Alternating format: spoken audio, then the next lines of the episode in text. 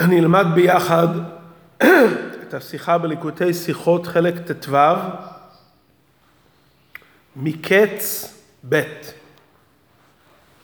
בפרשתנו מסופר על הפגישה של יוסף עם אחיו בנימין.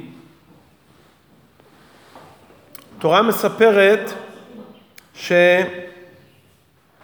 שהאחים מביאים את בנימין למצרים. יוסף הצדיק, אחיו רואה את בנימין, וירא יוסף איתם את בנימין, ויאמר לאשר על ביתו, הבא את האנשים הביתה. כלומר, אנחנו נעשה ארוחה יחד. והאחים מדברים עם יוסף על זה שהכסף חזר להם באמתחותיהם. יוסף שואל אותם, מה שלום אביכם, שאמרתם לי העודנו חי? ויאמרו שלום לעבדך לאבינו עודנו חי, ויקדו וישתחוו. וישא עיניו וירא את בנימין אחיו בן אמו, ויאמר, אז זה אחיכם הקטון אשר אמרתם אליי? ויאמר, אלוקים יוחנך בני. זה האח שסיפרתם לי שיש לכם עוד אח? ואז הוא מברך אותו ואומר לבנימין אחיו, השם יחנן אותך. רש"י מסביר, בשאר השבטים שמענו את הברכה חנינה. שיוסף נפגש עם, סליחה, שיעקב נפגש עם אחיו עשיו, ואחיו שואל אותו מי זה, אז הוא אומר לו זה הילדים אשר חנן אלוקים את עבדך, כל המשפחה. בנימין עדיין לא היה. אז יוסף אומר את אותו לשון שאמר יעקב על השבטים, האלוקים אשר חנן, הוא מברך גם את אחיו, אלוקים יוחנך בני. ירחם עליך, יכון אותך. פסוק הבא, פרק מ"ד פסוק ל', וימהר יוסף כי נחמרו רחמיו אל אחיו, ויבקש לבכות, ויבוא החדרה ויבקשם. יוסף ממהר, נחמרו רחמיו על אחיו, הוא נכנס לחדר לבכות. רש"י אומר דבר מעניין, מה הכוונה כי נחמרו רחמיו אל אחיו? אומר רש"י, שהלא יש לך אח מהם? יוסף שואל את אחיו. אמר לו, היה לי אח, ואיני יודע היכן הוא. יש לך בנים? אמר לו, יש לי עשרה. ככה בנימין עונה ליוסף.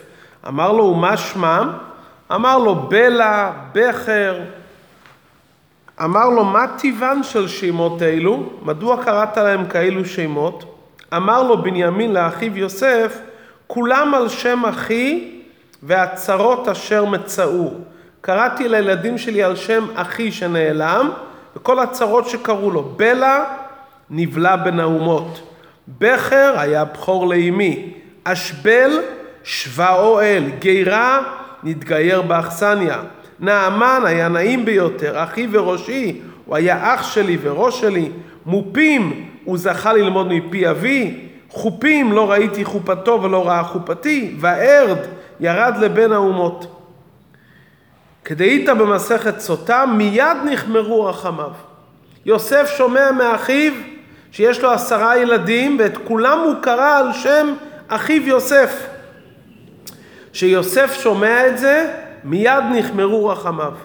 מה פירוש המילה נחמרו? אומר רש"י נתחממו. ורש"י מביא לזה כמה ראיות.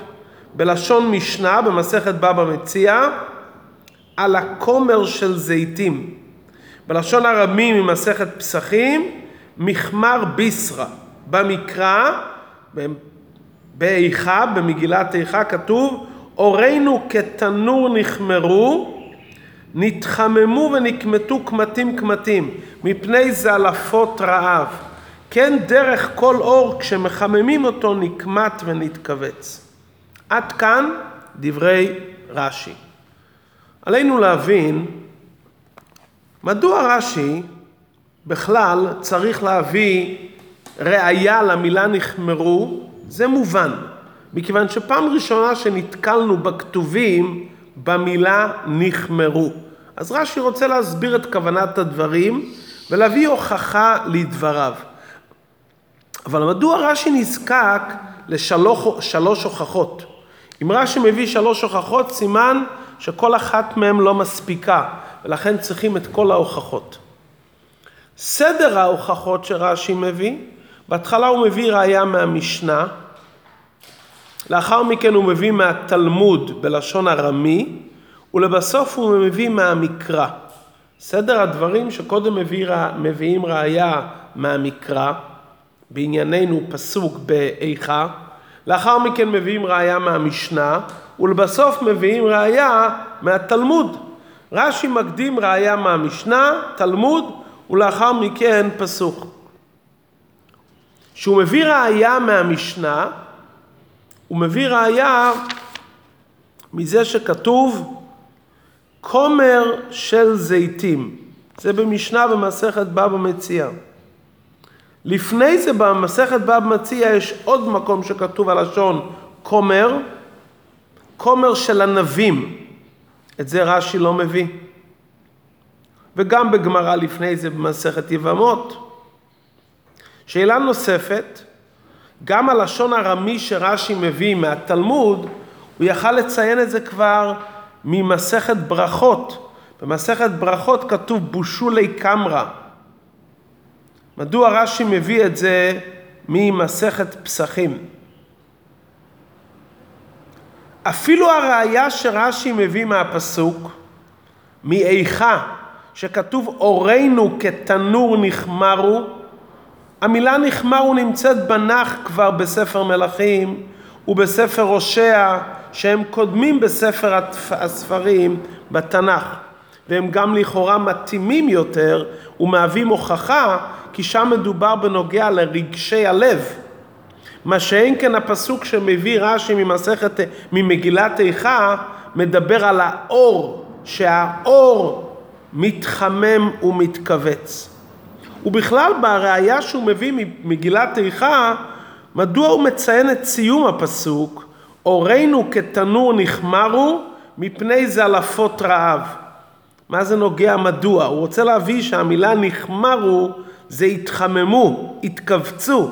מדוע רש"י צריך להביא את הסיום מפני זלפות רעב? ובסוף רש"י אומר ככה דרך כל אור שמחממים אותו מתכמת ומצכווץ. מה זה קשור לענייננו? הוא מפסיק באמצע ההסבר והוא מביא את ההמשך של הפסוק ומסביר שהאור מתכמת. כדי להבין את זה, יש לנו כאן שאלה מקדימה. אמרנו שרש שיוסף שואל את אחיו, יש לך אח? הוא אומר לו, כן. איפה הוא? נעלם. והוא מספר לו שיש לו עשרה בנים שאת כולם הוא קרא על שם יוסף. לאחר מכן רש"י מסביר את המילה נחמרו. מה רש"י היה צריך להסביר קודם? קודם להסביר מה זה המילה נחמרו, ואחר כך להסביר מדוע נחמרו רחמיו. איך רש"י הולך? רש"י קודם אומר מדוע נחמרו רחמיו, ולאחר מכן הוא מסביר מה פירוש המילה נחמרו. סדר הדברים, אתה קודם אומר מה קרה, ואחר כך אתה מסביר למה קרה. אבל רש"י קודם מסביר למה נחמרו רחמיו, בעניין בפני עצמו, ולאחר מכן רש"י מסביר מה פירוש המילה נחמרו. בכלל, למה רש"י צריך להסביר פה למה נחמרו רחמיו? זה לא מובן. יוסף רואה את בנימין אחרי כל כך הרבה שנים, והוא היה אחיו היחיד מאימו, שלא היה לו קשר למכירתו, ברור שנחמרו רחמיו. מדוע רש"י צריך להתחיל לחפש הסברים ולהביא ראיות מהמסכת בתלמוד, מסכת סוטה, לחפש איזה הסבר מדוע נחמרו רחמיו. זה הרי דבר טבעי ופשוט ששני האחים נפגשים אחרי כל כך הרבה שנים ולאחר שנפגשו, בוודאי שהם מתחממים רחמיו. וגם אם רש"י רוצה כבר להסביר שיש כאן איזה דו-שיח בין יוסף לבנימין, הוא יכל לציין את הדברים כדאית במסכת סוטה, שם נמצא כבר כל הפרטים. מדוע רש"י מביא את כל אריכות הדברים, את שמות כל ילדי בנימין, איך זה נרמז ואיך זה מוסיף לנו כאן בהבנת העניין בפשוטו של מקרא. במיוחד שבני בנימין בכלל עוד לא למדנו שנולדו לו ילדים. היכן התורה מספרת על בני בנימין? בפרשת ויגש. כאן זה פרשת מקץ, רש"י כבר מצטט לנו את השמות שאנחנו בכלל לא יודעים שלבנימין נולדו ילדים. ובסוף רש"י אומר, מיד נחמרו רחמיו. מהיכן רש"י יודע שמיד נחמרו רחמיו? האם מזה שכתוב בפסוק וימהר? מדוע רש"י לא מצטט את זה בדיבור המתחיל? ההסבר לכל זה. אי אפשר לומר, כפי שנראה מפשטות העניין, בשטחיות, שרחמי יוסף נחמרו על אחיו בנימין כי הוא ראה אותו. מדוע אי אפשר לומר את זה? כי שימו לב, כשאנחנו קוראים בפסוק, בפסוק ט"ז כתוב וירא יוסף איתם את בנימין. הוא ראה אותו. לא כתוב שנחמרו רחמיו. בהמשך הם באים אליו לבית ומתנהל דו-שיח. לא כתוב שנחמרו רחמיו. הם יושבים ביחד ועדיין לא כתוב שנחמרו רחמיו. הוא שואל אותם מה שלום אביכם. פסוק כ"ט וישא עיניו וירא את בנימין אחיו בן אמו לא כתוב שנחמרו רחמיו. אחרי שהוא שואל את האחים האם זה האח הקטן, שהוא כבר רואה שזה בנימין, הרי הוא פעם ראשונה מגיע. ואז הוא אומר לבנימין, אלוקים יוחנך בני, ואז התורה מספרת, וימהר יוסף, כי נחמרו רחמיו אל אחיו. רש"י אומר, רגע, יוסף התנהג כל הזמן בלי רגשות חיצוניים. ומדוע? כי יוסף הרי היה משנה למלך מצרים. והוא הרי האיש שמשחק את התפקיד של המלך. בלעדך לא ירים איש את ידו ואת רגלו. הוא נהג בתקיפות ובעוז כלפי כל העם, ובמיוחד כלפי אחיו הוא השתדל להראות את עצמו תקיף וקשה כדי להמשיך לשחק את המשחק. כשהוא ראה את בנימין פעם ראשונה, עדיין הוא עמד כמלך, תקיף. כרגע שמציגים אותו לפניו ואומרים זה אחיו בן אמו, הוא עדיין מסתיר את הרגשות. כאן אחרי המילים אלוקים יוחנך בני, פתאום יוסף לא יכול להתאפק, והתורה אומרת וימהר יוסף כי נחמרו רחמיו. כאן פתאום הוא הגיע להתרגשות מיוחדת. האם זה בגלל הצער של אבא שלו? כבר לפני זה היה צער. יש כאן איזה משהו נסתר שגרם פתאום ליוסף הצדיק התעוררות רחמים באופן לא רגיל. ולכן רש"י אומר, חייבים לומר שהיה פה איזה דו-שיח שהיה בין יוסף לבנימין, שכרגע ועכשיו נגרם לו התרגשות עצומה. מכיוון שהתורה לא מציינת מה היה הדו-שיח. אומר רש"י, חייבים לומר שזה בהמשך למילים אלוקים יוחנך בני. היכן נאמר אלוקים יוחנך בני? כאן. אמרנו המילה יוחנך זה על דרך שנאמר ביעקב הילדים אשר חנן אלוקים את עבדיך. כלומר המילה חנינה קשורה עם לידת ילדים והראיה שיעקב אבינו אומר הילדים אשר חנן אלוקים את עבדיך. אומר רש"י חייבים לומר גם כאן שאחיו בן אמו משוחח איתו על הילדים שלו כי אחרת מה פתאום הוא בירך אותו בברכה שבירך יעקב ואמר על הילדים שלו האלוקים אשר חנן אלוקים את עבדיך כלומר המילה חנינה, רחמים, קשורה עם ילדים. אז היה פה דו שיח על הילדים והדו-שיח הזה על הילדים גרם שיוסף יברך בברכה אשר חנן אלוקים, וכאן פתאום הוא ביקש לבכות. אומר רש"י, מה הוא ביקש לבכות? שאל יוסף את אחיו, יש לך אחים? אומר לו, כן. אומר, היה לי אח. ופתאום בנימין מספר שלמרות שהוא בעת המכירה הוא היה בן תשע, והוא בכלל לא היה בזמן המכירה בתוך העניין, והוא לא הכיר את אחיו, במשך כל אותם 22 שנה מספר בנימין לאחיו יוסף, הוא לא מפסיק מלערער ולחשוב על יוסף אחיו בן אמו, על הצרות שלו ועל הצער שלו, והוא כל כך מצטער מזה, שאת כל עשרת ילדיו הוא קרא בשם, על שם אחיו יוסף, ועל הצרות שקרו לו, כדי שכל פעם שהוא יראה את אחד מילדיו, וכל פעם שהוא יקרא לאחד מילדיו בשמו, הוא יזכיר את אחיו בן אמו. כשיוסף שומע את זה, כאן הוא כבר מתפרץ, כאן הוא כבר לא יכול וימהר. מיד נחמרו רחמיו. יש לי אח שנפרדתי ממנו בגיל תשע, הוא לא היה במכירתי.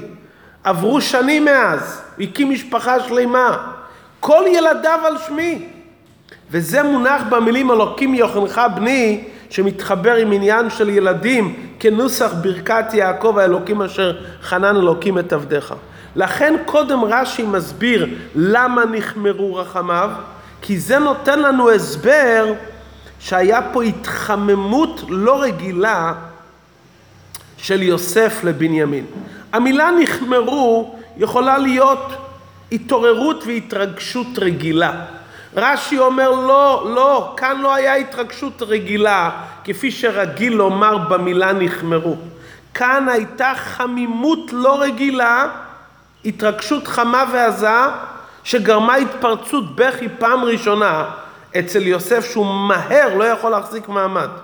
כי אחרי שהוא שמע למה הוא קרא לילדים שלו על שם אחיו, על שם הצרות, כלומר על שם יוסף, זה גרם לו התחממות לא רגילה.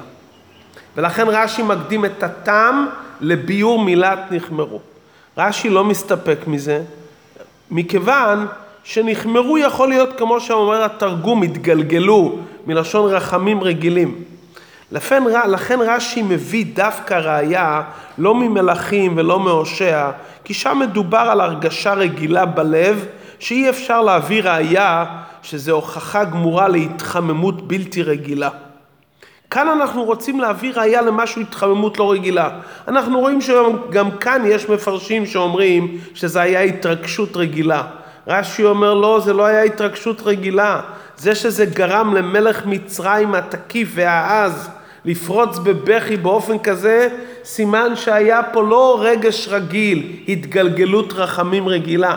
היה פה איזה חום ובכי לא רגיל, ועל זה רש"י חייב להביא ראייה מוכחת. והוא מחפש משנה, שמשנה כתובה בלשון הקודש ודומה ללשון הפסוקים, שבמשנה כתוב כומר של זיתים, פירוש הדברים כומר של זיתים זה כלי שבו מחממים את הזיתים. כלומר המילה כומר במשנה משמשת לעניין של חום לא רגיל, אבל זה עדיין לא הוכחה מושלמת. כי אם נגיד שכומר זה הכוונה חמימות, ייתכן אולי קוראים לכלי הזה על שם משהו אחר. אומר רש"י, אני אביא לך ראייה שמה שקוראים לכלי על זה כומר זה לא סתם, זה קשור דווקא עם עניין של חום לא רגיל. ועל זה הוא מביא ראייה מהתלמוד מלשון ארמי, שכתוב מיכמר בישרה. הבשר שלו מתחמם באיזה אופן? פעולה של חימום. ולשון הגמרא זה לשון ארמית שמבארת את דברי המשנה שדומה ללשון המקרא. כאן אנחנו רואים שהמילה כומר זה מאותו שורש של חמימות, כי כל מטרת הכלי הזה לחמם את הזיתים. לכן רש"י לא מביא את ההוכחות שכתובים קודם בגמרא. יש בגמרא גם כמה פעמים לשונות כומר של ענבים, ושם הגמרא מסבירה הסברים אחרים מדוע זה נקרא כומר. לדוגמה, הגמרא אומרת שאדם שם את האצבע על הענבים זה מיד דובב, זה מיד נסחט, כך תלמידי חכמים אפשר להוציא מהם דברי תורה. זאת אומרת, אפשר להסביר את המילה כומר שהענבים לחוצים והיין תוסס וניגר מהענבים יין. והיה אפשר לומר גם כך שהכוונה. רש"י רוצה להגיד מילה של להביא ראייה שהמילה נחמרו זה בתור כלי שפועל פעולת חמימות.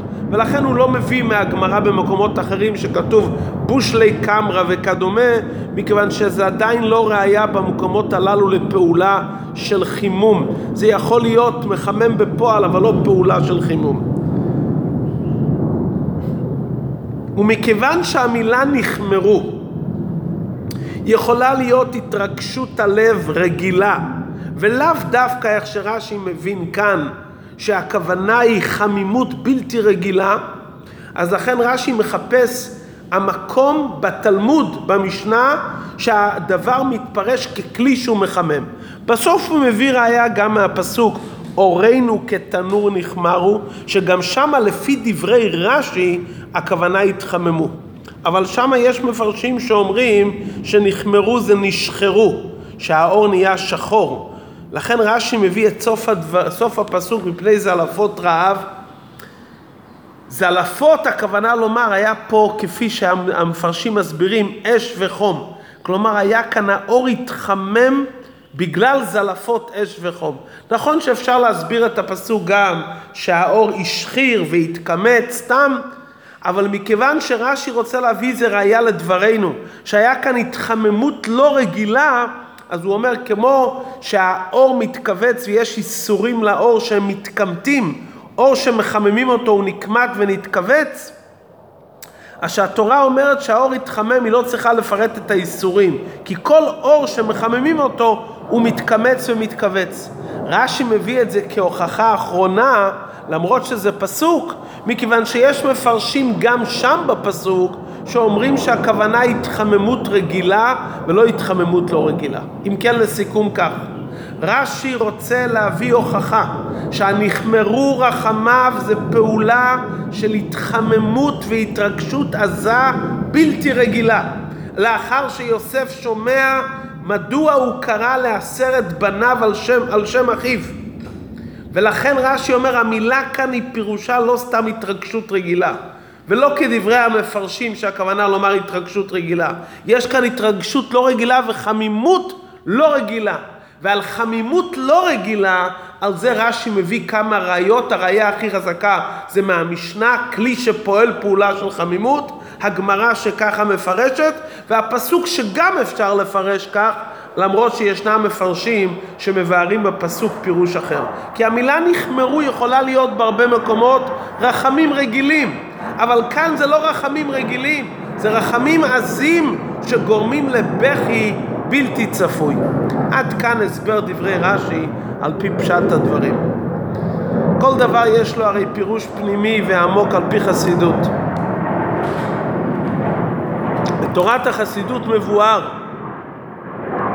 שהכוונה וימהר יוסף כי נחמרו רחמיו אל אחיו הכוונה על נשמות ישראל שנקראים בשם יוסף כל עם ישראל נקראים יוסף כנאמר נוהג כצאן יוסף צריכים לעורר רחמים על בנימין.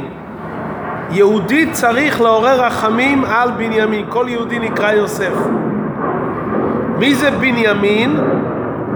בן אוני שיהודי מערער על הנשמה שירדה ממקום גבוה למטה מטה הוא צריך לעורר רחמים על הניצוץ האלוקי של נפשו הפרטית וזה נרמז בדברי רש"י כי נחמרו רחמיו. וגם כאן הסדר מדויק. קודם מסבירים למה נחמרו רחמיו ואחר כך מסבירים מה זה. דבר ראשון, אדם צריך להתבונן באחי, בצרות שמצאו, להתבונן במעלת הנשמה מצד עצמה. הנשמה היא אחי, אחים, הנשמה קשורה תמיד להשם. ולהתבונן בצרות אשר מצאו, שהנשמה יורדת כאן לגוף ולעולם הזה, זה צרה גדולה לנשמה. עד כדי כך שיכול להיות מצב שהנשמה נבלעת בין האומות, כמו שקרה ליוסף לפי הבנת בנימין, שהנשמה נבלעת בגוף ובנפש הבעמית ולפעמים במקומות נמוכים מזה.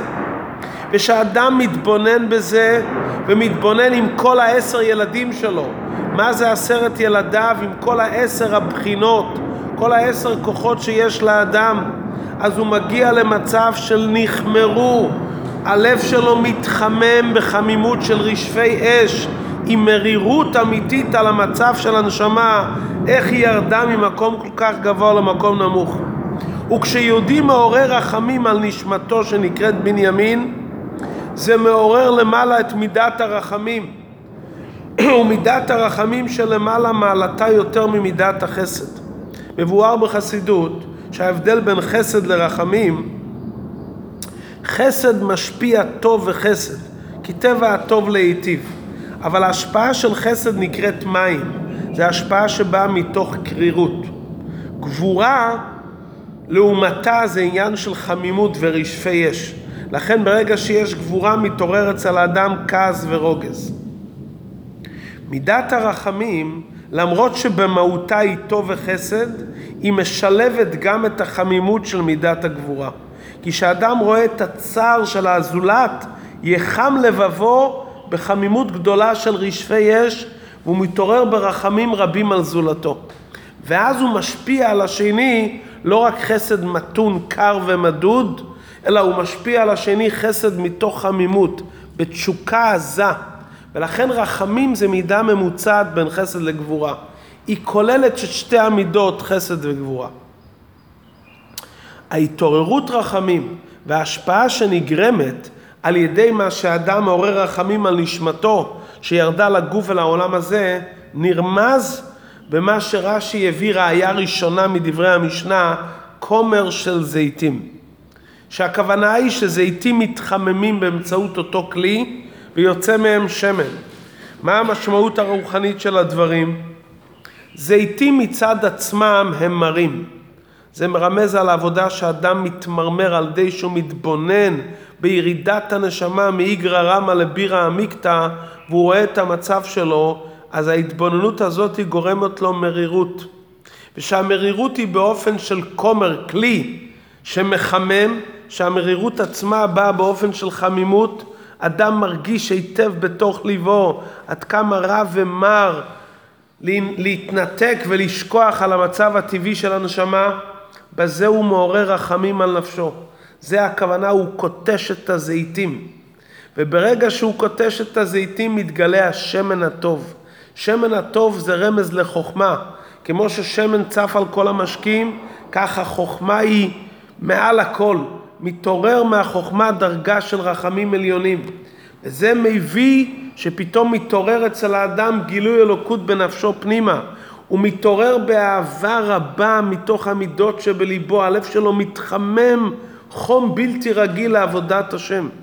ועד כדי כך שזה יורד אחר כך גם לאור, כמו שרש"י הביא פסוק, אורנו כתנור. כלומר, החמימות הזאת זה לא רק על הנשמה, גם על הלבושים של האדם, גם על הכוחות והעניינים הרוחניים שהתרחקו מהאדם, כמו שהאור הוא רק לבוש, גם שם האדם מתעורר ברחמים ומחמם את עצמו ואת הנשמה ואת כוחותיה וגם את העניינים הרחוקים שלו, שגם בהם יהיה גילוי אור.